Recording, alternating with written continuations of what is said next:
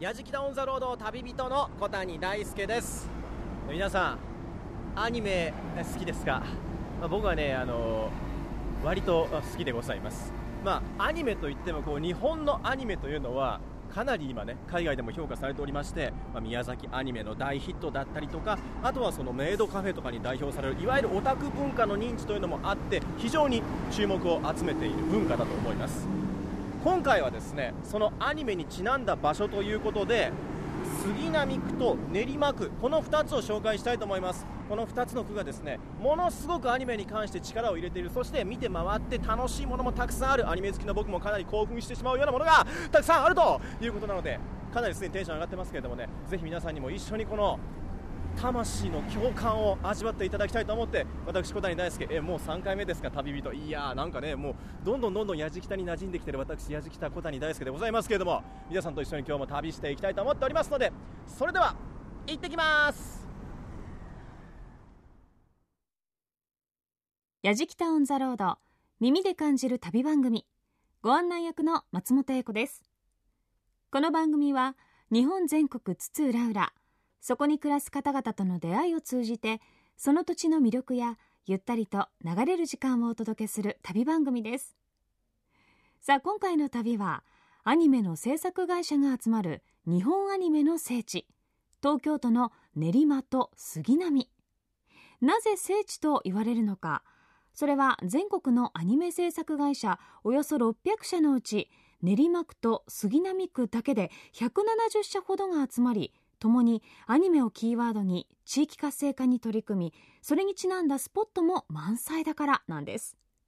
そこでアニメを生む街杉並練馬聖地の旅と題してアニメが好きな人にはたまらない魅力のスポットをアニメ大好きという旅人の小谷大輔さんが巡ります。ところで皆さんラーメン大好き小池さんって知ってますか？その小池さんも登場しますよ。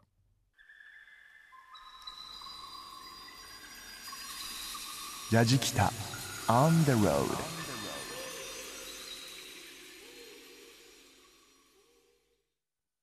やじきたオンザロード耳で感じる旅番組。今回は旅人小谷大輔さんが巡るアニメを生む街杉並練馬聖地の旅です。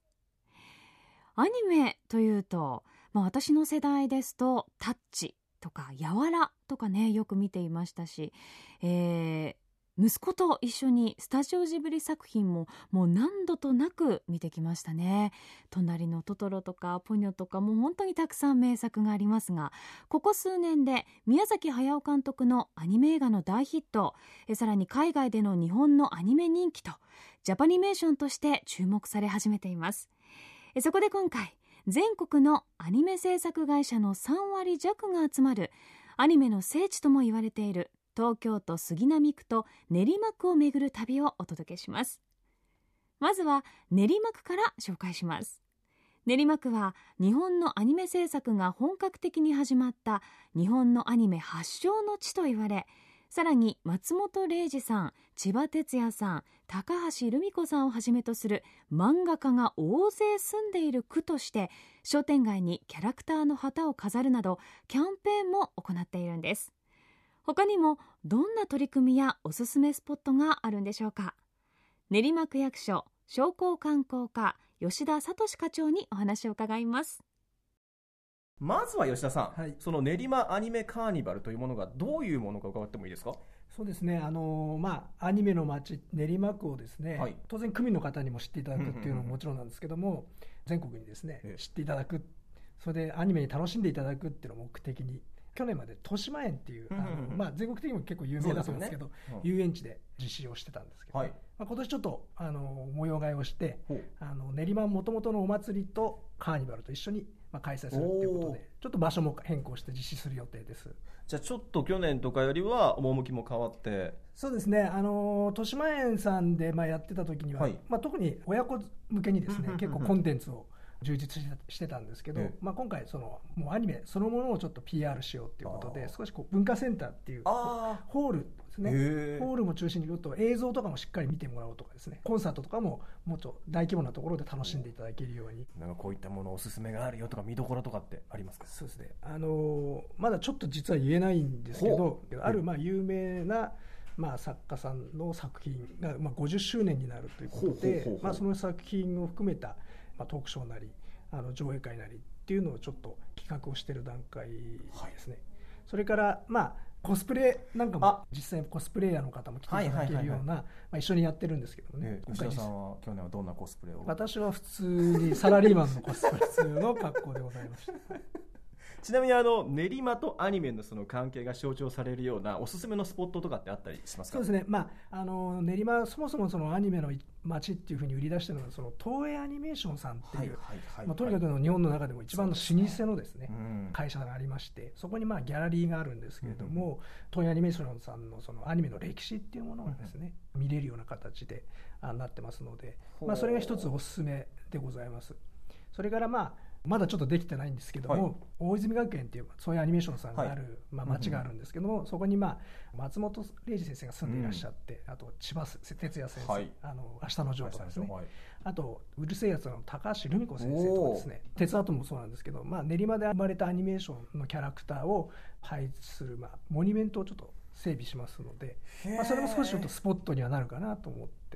それはかなり貴重ですしそうですね。ちょっと壮観の図ですよねまた、まああの練馬ならではということで例えばトイアニメーションさんとか虫プロさんっていうね、日本のアニメーションが生まれた時から創世期からの会社があるっていうことでですね、まあ、それでまあ一番の街とそれからアニメの会社がまあ90ぐらいはい。ありますので、まあ、実際にアニメを作ってるのがこの練馬の地だよっていうことで、うん。まあ、それで一番の街って言わせていただいてるんですけどね。なんかちなみに好きなアニメとかってあったりします？まあ、私はもう、まあ、SF 系ですよね、うんまあ、ガンダム、ガンダム。それからヤマトですかね、ヤマト。そのあたりからで育った世代ですね、一番好きなモビルスーツなんですか？私が好きなのはですね、ズゴックっていう、あの。シャア専用ズゴックってはいはい。赤い、ね。あのが一番好きですかね。海に行けるやつですね。そうですね。水陸両用水陸両用の カッとこう何か目覚めるものを感じた。そうですね、まあ、あのー多分私たちの年代そうですけど、必ず何かしら、多分関わってきたアニメあると思いますので、影響も受けてますよねやっぱり。そうですね。うん。聞いてらっしゃる皆さんに何かこの PR っていうのがありましたらお願いできますか？そうですね、アニメーションサイトっていうこうサイトを作ってまして、はい。練馬のアニメ中心にいろいろちょっと情報なんかも発信させていただいているので、見ていただけると、いろんな情報とかもあの得られるかな、練馬のことも分かっていただけるかなというふうに思います。いやもう今後の練馬区楽しみですね。ありがとうございます。練馬区商工観光課長の吉田聡さんお話を伺いました。吉田さんありがとうございました。どうもありがとうございました。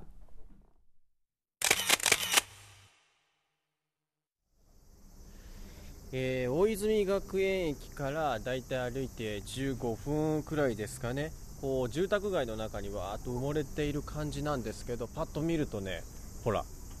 長靴を履いた猫。主人公ペーロンの顔がねポーンと大きくビルにドーンとあるんですけどここが東映アニメーション大泉スタジオなんですよ。まあここがねもうその日本のアニメーションを代表する東映アニメーションのスタジオなんですけどアニメーションギャラリーがそしてありますね。制作スタジオとアニメーションギャラリーと分かれているんですけどアニメーションギャラリーにはもうね今もう子供たちが大好きな今やっているような映画とかのポスターなんかもバーンと貼ってあったりとかして、まあ、ここで作られているとかいうのがすごく分かりやすい感じになってますね。中どうなってるんでしょうか。早速行ってみましょう。松本英子がお送りしています「やじきたオン・ザ・ロード」耳で感じる旅番組。今回は「アニメを生む街。杉並練馬聖地の旅」と題して小谷大輔さんの旅の模様をお届けしています。練馬区のアニメカーニバル。今年は50周年を迎えた漫画家さんの作品をフィーチャーされるというそんなお話もありましたがどなたなんでしょうかね？非常に楽しみです。アニメを作っている町練馬。小谷さんほか矢敷田一行は日本のアニメーション発祥の地とも言われている練馬区の東映アニメーション大泉スタジオへ。その中にあるのが東映アニメーションギャラリー。東映アニメーションといえば「ドラゴンボール」「セーラームーン」「プリキュア」「ゲゲゲの鬼太郎」「北斗の拳」そして「ワンピースともう誰もが知っているそうそうたる作品を手掛けています。そんな東映アニメーションの歴史を振り返ることができるのが東映アニメーションギャラリーなんです。東映アニメーションギャラリー担当の土田薫さんにご案内いただきます。特にお父さん世代の方は涙ものの懐かしい作品の名前が登場します。よろしくお願いします。あよろしくお願いします。あのまず入ってきてねうわーっとこういきなり驚くようなこの空間。歴代のいろんなアニメとかの作品が展示されてあったりとかすごくこう歴史を感じさせる場所なんですけど、はい、ここっていうのはやっぱりそういった今までのヒストリーというかそういったものが見られるところなんですか？そうですね。2003年にあの東映アニメーションの作品を皆さんに見ていただくために作られたあのギャラリーです、はあすごいですよね。だってもう「秘密のアッコちゃん」の第一作だったりとか。そうですね。そういったものとかがもうその年代がいつ頃だよっていうのが細かく展示されて、はい、一枚一枚印象的なシーンの絵と同時にこうやって展示されていてこちらのガラスケースの中に入っているのはこれは何ですか？なんか生地かな、今現在あの「さよなら大泉スタジオ」その誕生と成り立ちっていう企画展をやってましてこのショーケースの一番最初に入ってるのは、はい、まさに東映アニメーションがこうやって作りますよっていう発足にあたってのその当時の社長の大川博さんのメッセージなんですね。いくつぐらい前のものですか？これは本当に1956年ですね、はい、あのあのビルのところにもあの「シンス1956」っていうふうに書いてある、はい、もう本当その当時のものってこと。そうですね。ほう。でねまず目につくと思うんですけど入ってバーッと巨大ロボットがバーンとあるんですけど何メ？え？2 3 3メートルぐらいあるのかな？もうちょっとあるかな？4メートルぐらい。この巨大ロボットは何のロボットですか？見たことあるような気もするんですけど。ですね惑星ロボダンガードエースダンガードエース。はいロボットです。何年ぐらい前の漫画ですか？1977年ですあのマジンガー Z が最初で、はい、ええ。えー、そのつながりでダンガードエースが一番最後の作品。マジンガー Z グレートマジンガー、はい、UFO ロボグレンダイザー。これ今3列並んでるんですけどこう一応時系列つながってるもので並べてあるんですか？そうです。時代の流れで並べてあります。あ当時の制作現場の写真もありますね、はい、やっぱまあ昔当然こうみんな手書きでアニメーターの方々がイラストレーターの方々がやったわけですよね。で、ね、向こう新しいのも当然ありますね。プリキュアのメンバーたちがお出迎えしてくれてるじゃないですか、僕ちょっとプリキュアそんな詳しくないですけどこのプリキュアは時代でいうとどのプリキュアですか？去年のシリーズ。去年のシリーズ、はい、最新版はまだ働いてもらってるので。あそうかそうかそうか、名前を紹介してもらっていいですか？それは僕にもちょっと。キャラクター多すぎて分かんなくなってます。いやもうここでいろんなものを見てそしていろんなものをこうやってなんか感じていくことでもう日本のアニメの歴史全部わかりますね。そうですね。ありがとうございます。土田さんありがとうございました。マジンガー Z グレンタイザーダンガード S などなど。名前がずらりとプリキュアまでね飛び交っておりましたけれども。東映アニメーションギャラリーは大泉スタジオの建て替えのために来月の9月23日をもって一旦休館するそうです。気になるという人はお早めに足を運んでみてください。矢敷タウンザロード小谷大輔さんが旅をしています。アニメを生む街杉並練馬聖地の旅。続いては練馬区から杉並区へと移動します。杉並区はいち早く地場産業としてアニメに着目しアニメの森杉並としてアニメーションフェスティバル in 杉並などのイベントを開催。さらに世界的にもファンが多い機動戦士ガンダムの制作で有名な制作会社サンライズがあるため西武新宿線上井草駅南口にはあのモニュメントがあるそうです、えー、上井草商店街歩いております。いいですね。この商店街の雰囲気が。なかなかのどかで。この今商店街をテクテクテクと歩きながらある場所に向かって私は行ってるわけですよ。それが上井草駅。なんでここに来たかというと見えてきました。こちらでございますよ。え見えない。ラジオだからそうでしょうね。じゃあ私が説明しましょう。ここにはガンダムがズドーンとこの駅前に立っているわけですよ。アムロが乗っていた初代のガンダムがですね右手をガーッと上に掲げながらこの駅前に佇んでいる。うおかっちょいいな。やっぱガンダムですね、うん、僕が一番うまくガンダムを操れるんだっていうね やつですね、まあ、なんでねあのここ上井草駅の前にガンダムがいるのかということなんですけれどもガンダムを作ったサンライズが、まあ、こちらにあるということでそのガンダムの銅像がですねこちらに設置されているんです。そしてですねこの上井草駅では列車が入線するときに誰もが知ってるガンダムのあの曲が流れるということなんです。あ今ちょうど電車入ってきましたね。これこれ分かりますか？ガンダム。君のこのねこの曲がこうやって電車が入ってきた時に使われるなんてこんなに嬉しいことはない。似てない。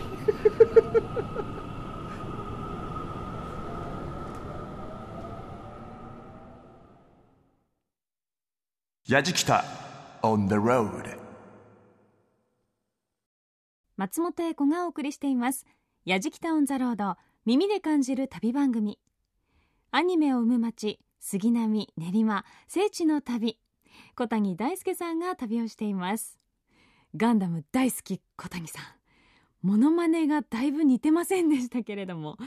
いやーしかしガンダムのモニュメントにはテンションが上がった小谷さん。続いて日本で初めてのアニメーションの総合ミュージアム杉並アニメーションミュージアムへ向かいます。まずは杉並アニメーションミュージアムの藤田照さんに館内を案内していただきます。そしてその後アニメ界の重鎮ラーメン大好き小池さんのモデルで有名な杉並アニメーションミュージアムの館長鈴木真一さんも登場します。それでは杉並アニメーションミュージアム藤田照さんです。よろしくお願いいたします、はい、よろしくお願いいたします。さあ早速なんですけどもすごいこの夏休みのシーズンだけあってめちゃくちゃ館内盛り上がってますね。あそうですね。はい。あの子供たちとか。えっと今ちょうど中国からの団体さんも来てましてはい。あのかなりアニメということもあってワールドワイドな感じになってます、ね、はい。ちょっと案内していただきたいんですけれどもまずはどちらから？そうですね、はい、あの順路としましては、こちら、はい、えー、常設展示フロアのアニメの歴史コーナーというところが、はい、順路の一番目となります。ガンダムが出迎えてくれてますね、そうですね、上草で作られた、サンライズの本社が、はい、そうです。サンリーズの本社がありますので、でこちら進んでいくと、はい、昔風のこのブラウン化のテレビにいろんなアニメが映されている中に、はい、あやっぱ年表とかがあって、そうですね、はい。えーと、一応あの、日本のアニメーションは今から、えー、90年前以上ですね。もうすぐ100年なんですけれども、まあ、1917年に公開されたという記録がありましてそこが日本のアニメの最初というふうになっております、一番最初のアニメって何ですか、はいえー、一応記録上はですねあの年表の一番最初にあるんですけれども、はい、芋川無垢像玄関版の巻です。ごめんなさいもう一回言ってもらっていいですか、はい。芋川無垢像玄関版の巻という、はい、芋川無垢像玄関版の巻はい。実は昨年がテレビアニメーション「鉄腕アトム」が放送されてからちょうど50周年目ということで、まあ、こちらの方でも企画展等やらせていただいてるんですけどそれよりさらに40年以上前50年近く前ですので芋川木造が、はい、芋はい。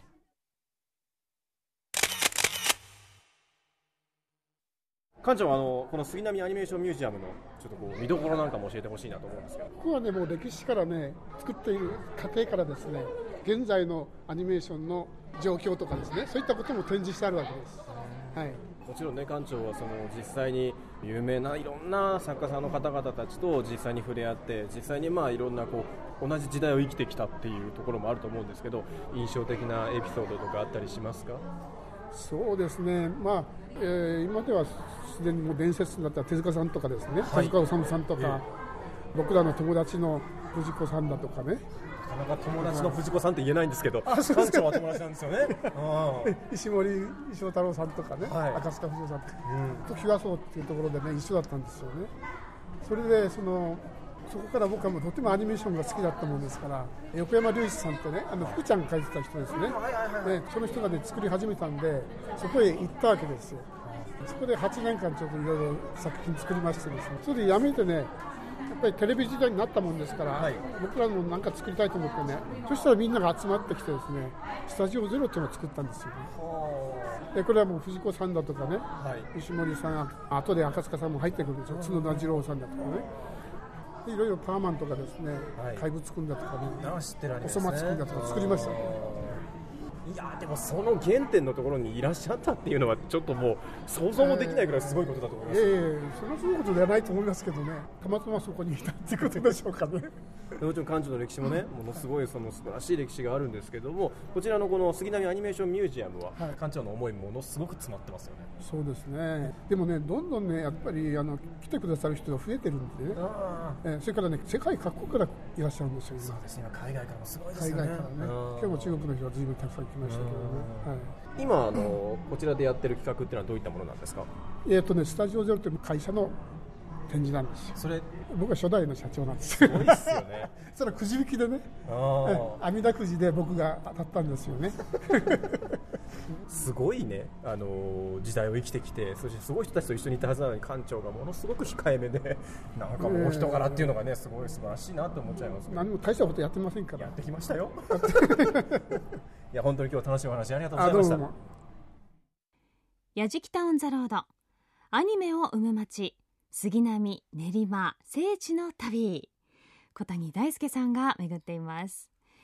さあ日本の最も古いアニメ90年以上前のものなんですよね。びっくりしました。そんなに前から日本アニメっていうのがあったんですよね。えそして鈴木館長。あのラーメン大好き小池さんのモデルですよ。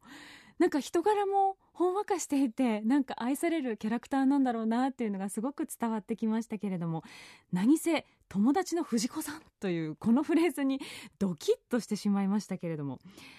リアルタイムで時和村にいた方っていうことですもんね。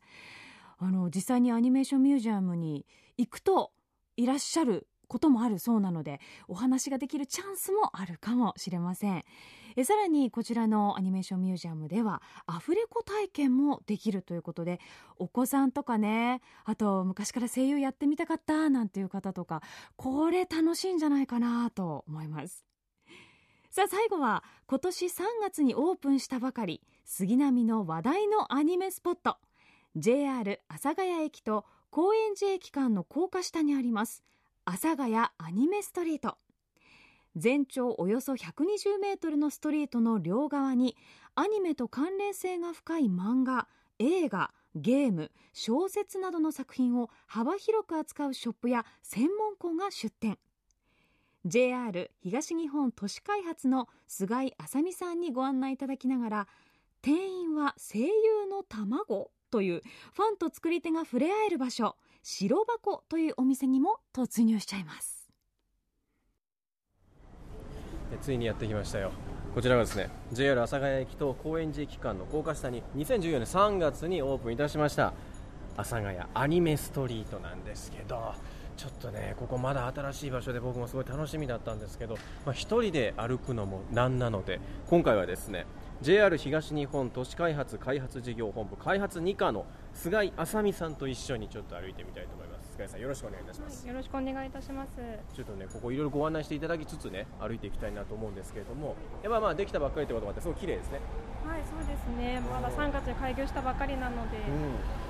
これ誕生経緯ってどういった流れだったんですか、はい、あのもともと弊社は高架下の管理をしている会社なんですけれども、まあ、この場所がもともと倉庫駐車場として使われていたんですが、まあ、大きくごそっと開く機会がありましてなかなか都内でそんなに大きく開く場所ないので、まあ、何かコンセプトを立てたあの開発をしようじゃないかということであの開発をすることになりまして、でこの杉並区があのアニメのセンサー会社さんが非常に多いということで、はい、有名だったののでまたアニメに特化した施設を作ろうということで開発いたしました。両サイドのそのお店っていうのはもう当然まだ新しくて綺麗だし、はい、でちょっとデザイン的にもその外の外観っていうのがある程度統一されたような感じがあるんですかね、はい、うん、白で綺麗な、はい。まあ、新しさもありつつ高架下のちょっと古さとかそういったものも残して、皆さんにあの特別な空間というんですかね感じていただければと思っています。演出的にもちょっと不思議なものがあったりするんですか？そうですね。はいそれはぜひ行ってみて体感していただければと思いますが。ね、あとはちょっとあのコスメニアというですね。はい。あのコスプレのお洋服をレンタルできるお店がございまして、あの京都の舞妓さん体験のようにあのその場で手ぶらで行ってコスプレをあの全身体験できるようなはいお店です。今ちょうど目の前コスメニアさん来てますけれどもたくさんそのコスプレの衣装が今ね外からでも分かりますねうーんそうかもうこれここでパッと来て、まあ、身を包んででこのストリートを歩いてっていうことができちゃうわけですね。ね。でお店の方のあのご助力であの街の阿佐ヶ谷の街にもそのコスプレの格好で出ていてはい、大丈夫という話もあるので、菅井さんのコスプレするなら、はい、あそうですね。じゃあうん何ですかねセーラームーンとかちっちゃい時見てたので。僕ですか？僕はセーラームーンですかねやっぱり 噂の白箱さんの前に今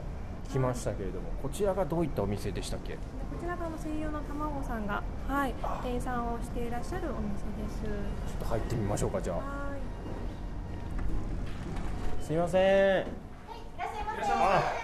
あありがとうございます。おおこちらが白箱さん。あのお聞きしたんですけど皆さん声優の卵さんなんですか？はい。おおということはもうそのハキハキした声で接客とかもされてらっしゃる？はい、頑張ってます。ちょっとあの今日一のいい声で自己紹介してくださいよはい、どうも川上浩二と申します。よろしくお願いいたします。同じくメンズの稲葉さるです。はい、えっ、と長くゆきです。どうぞ末永くよろしくお願いします。竹下玲奈です。新井美也です。吉原明子です。こちらのお店白箱さんはその声優の卵の方々がいろいろとこう接客をしてくれる中で、なんか普通のお店とはちょっと違うようなサービスもあるっていうふうに伺ったんですけど。あ、はい。えっとですね、1日に1回、2回なんですけども、はい。PR ステージというものをやらせていただいておりまして、は店内にステージがあるんですけども、ねうんはい、あちらで歌を歌ったり、アフレコさせていただいたりと、今やってって言ってやってくれるものではないですか？ステージ、軽い歌と踊りとかになっちゃうんですけども、いけるもんでしょうか？もちろんいけるいけるはずです。大丈夫です。失礼いたします。お待たせいたしました。はい目の熊ラテでございます。目の熊ラテ、はいなんか目目玉の絵というかそうですね。はいちごソースをおかけしてもよろしいでしょうか？お願いしますはい。いちごソースいたします。あれ、お客様なんか疲れてます？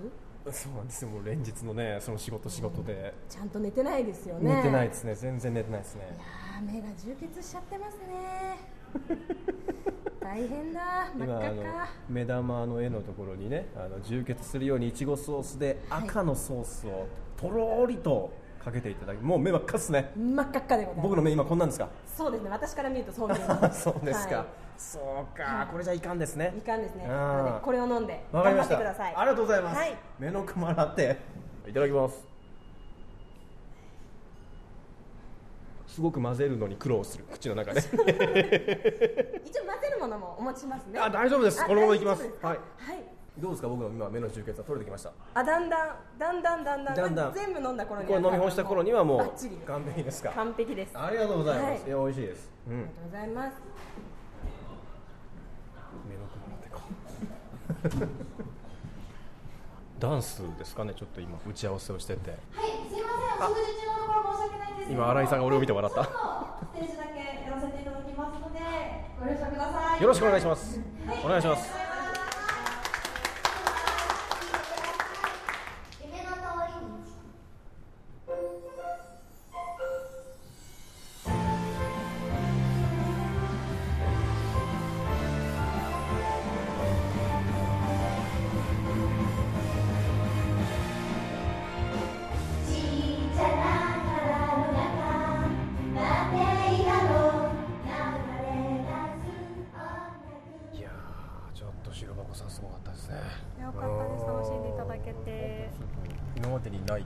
情が芽生えてきたような、もう声優さんのファンになっていただいて。そうですね。はい。こちらも他にもねいろんなたくさんのお店があってでアニメが好きな人たちが集まっている通りっていうこともあってだからこそここで初めて会った人たちの交流っていうのもすごくできるんじゃないかなっていうふうに感じるんですけど。そうですね、私たちとしてもそういった交流がぜひ生まれてほしいなという気持ちで開発したので、はい、そういった感想を持っていただけて嬉しいです今は夏休みシーズンですけどこれラジオ聞いてらっしゃるリスナーさんに何か一言ありますか？はいそうですね。アニメをこうたくさん楽しみたいなっていう方はぜひアニメストリートに来ていただいて体験型の店たくさんあるので遊んでください。よろしくお願いします。僕と菅井さんのもう一歩こう踏み出す一つとしてはやっぱコスプレですね。そうですね、うん、はいぜひ一緒にセーラームーンのコスプレをしていただいて。セーラームーンのねコスプレを一緒に、はいね、一緒に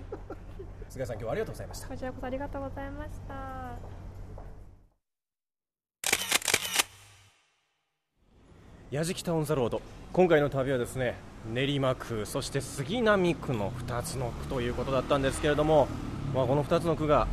アニメで地域を盛り上げていきましょうということでさまざ、まなアニメにまつわる歴史だったりとかいろんなものを見てきたんですけどね。やっぱりその昔からの歴史を見ていくことで、まあ、自分がその生まれる前からあった知らないアニメの世界だったりとかそこにかけるいろんな思い人々の思いっていうのを感じたりとかで最後に訪れた阿佐ヶ谷アニメストリートなんかであれば割とこう新しめのねこれから流行っていくだろうアニメとか今まさに人気のアニメだったりっていうのをこう全力で応援している人たちっていうものを見ることができて新旧そのアニメにかける思いみたいなものっていうのは昔にいる人も今の人たちも同じだしでそれによって盛り上がっていこうっていうのが年齢関係なくねいろんな人たちが交流できるきっかけになってるなっていうのはすごく感じましたね。でお話をいろいろさせてもらったいろいろねあの人たちみんながやっぱアニメすごい好きなのでその話をしている時に笑顔になってるなっていうのはめちゃくちゃ印象的だったしで僕自身も、まあ、好きなアニメだったりとかあこういうもの見てたなっていうのを発見すると自然とやっぱり笑顔になっていったりとかでその瞬間に共有できる嬉しさっていうのがあったのでいやーここ練馬区杉並区は僕の次の引っ越し候補ですね、もう間違いなく、もうここはもう素晴らしいところだなと思いましたね、ぜひ皆さんもねこのアニメでいろんな交流ができる場所ですので、訪れてみてはいいんじゃないかなというふうに思います。やじきたオン・ザ・ロードになくてはならない存在になりました小谷大輔ですけれどもね。次回はいつ登場するんでしょうか。皆様からのたくさんのメッセージ。